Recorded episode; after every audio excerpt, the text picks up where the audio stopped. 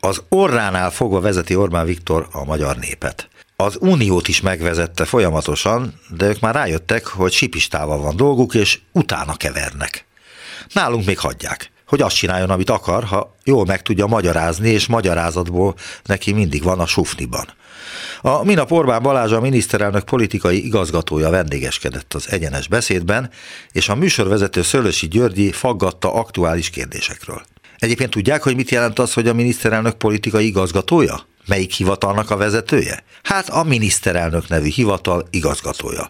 Hogy van olyan, hogy kancellária, amelynek Rogán a főnöke, vagy miniszterelnökség, amelynek Gulyás Gergely a vezetője, nem számít. Termett egy újabb intézmény, amelynek lehet, hogy csak egy tagja van, az igazgató Orbán Balázs. Rendeleti kormányzás van, és csuda dolgok történnek. Hivatalok nőnek ki a semmiből. Na szóval Orbán Balázs az ATV-ben vendégeskedett, és azt kérdezte tőle a műsorvezető, hogy Orbán Viktor miért akar leszedetni orosz oligarchákat a szankciós listáról, szám szerint kilencet. Erre Orbán Balázs, a miniszterelnök politikai igazgatója belekezdett egy hegyi beszédbe a statikus összeférhetetlenségről és a nyílt hatalmi zsarolásról, amelynek Magyarország issza meg a levét. Jó sokáig nyomta ezt a sódert, de Szőlősi félbeszakította, és újra megkérdezte, hogy le akar-e vetetni orosz oligarchákat a szankciós listáról a miniszterelnök.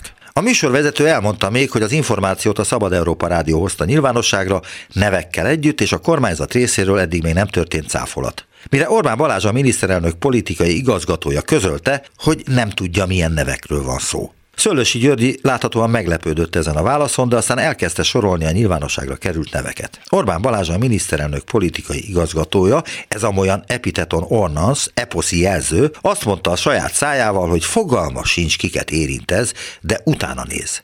Ekkor már másfél napja erről szólt a magyar sajtó, és Orbán Balázs, a miniszterelnök politikai igazgatója utána sem nézett. Hogy kikről lehet szó? Önök szerint ez életszerű?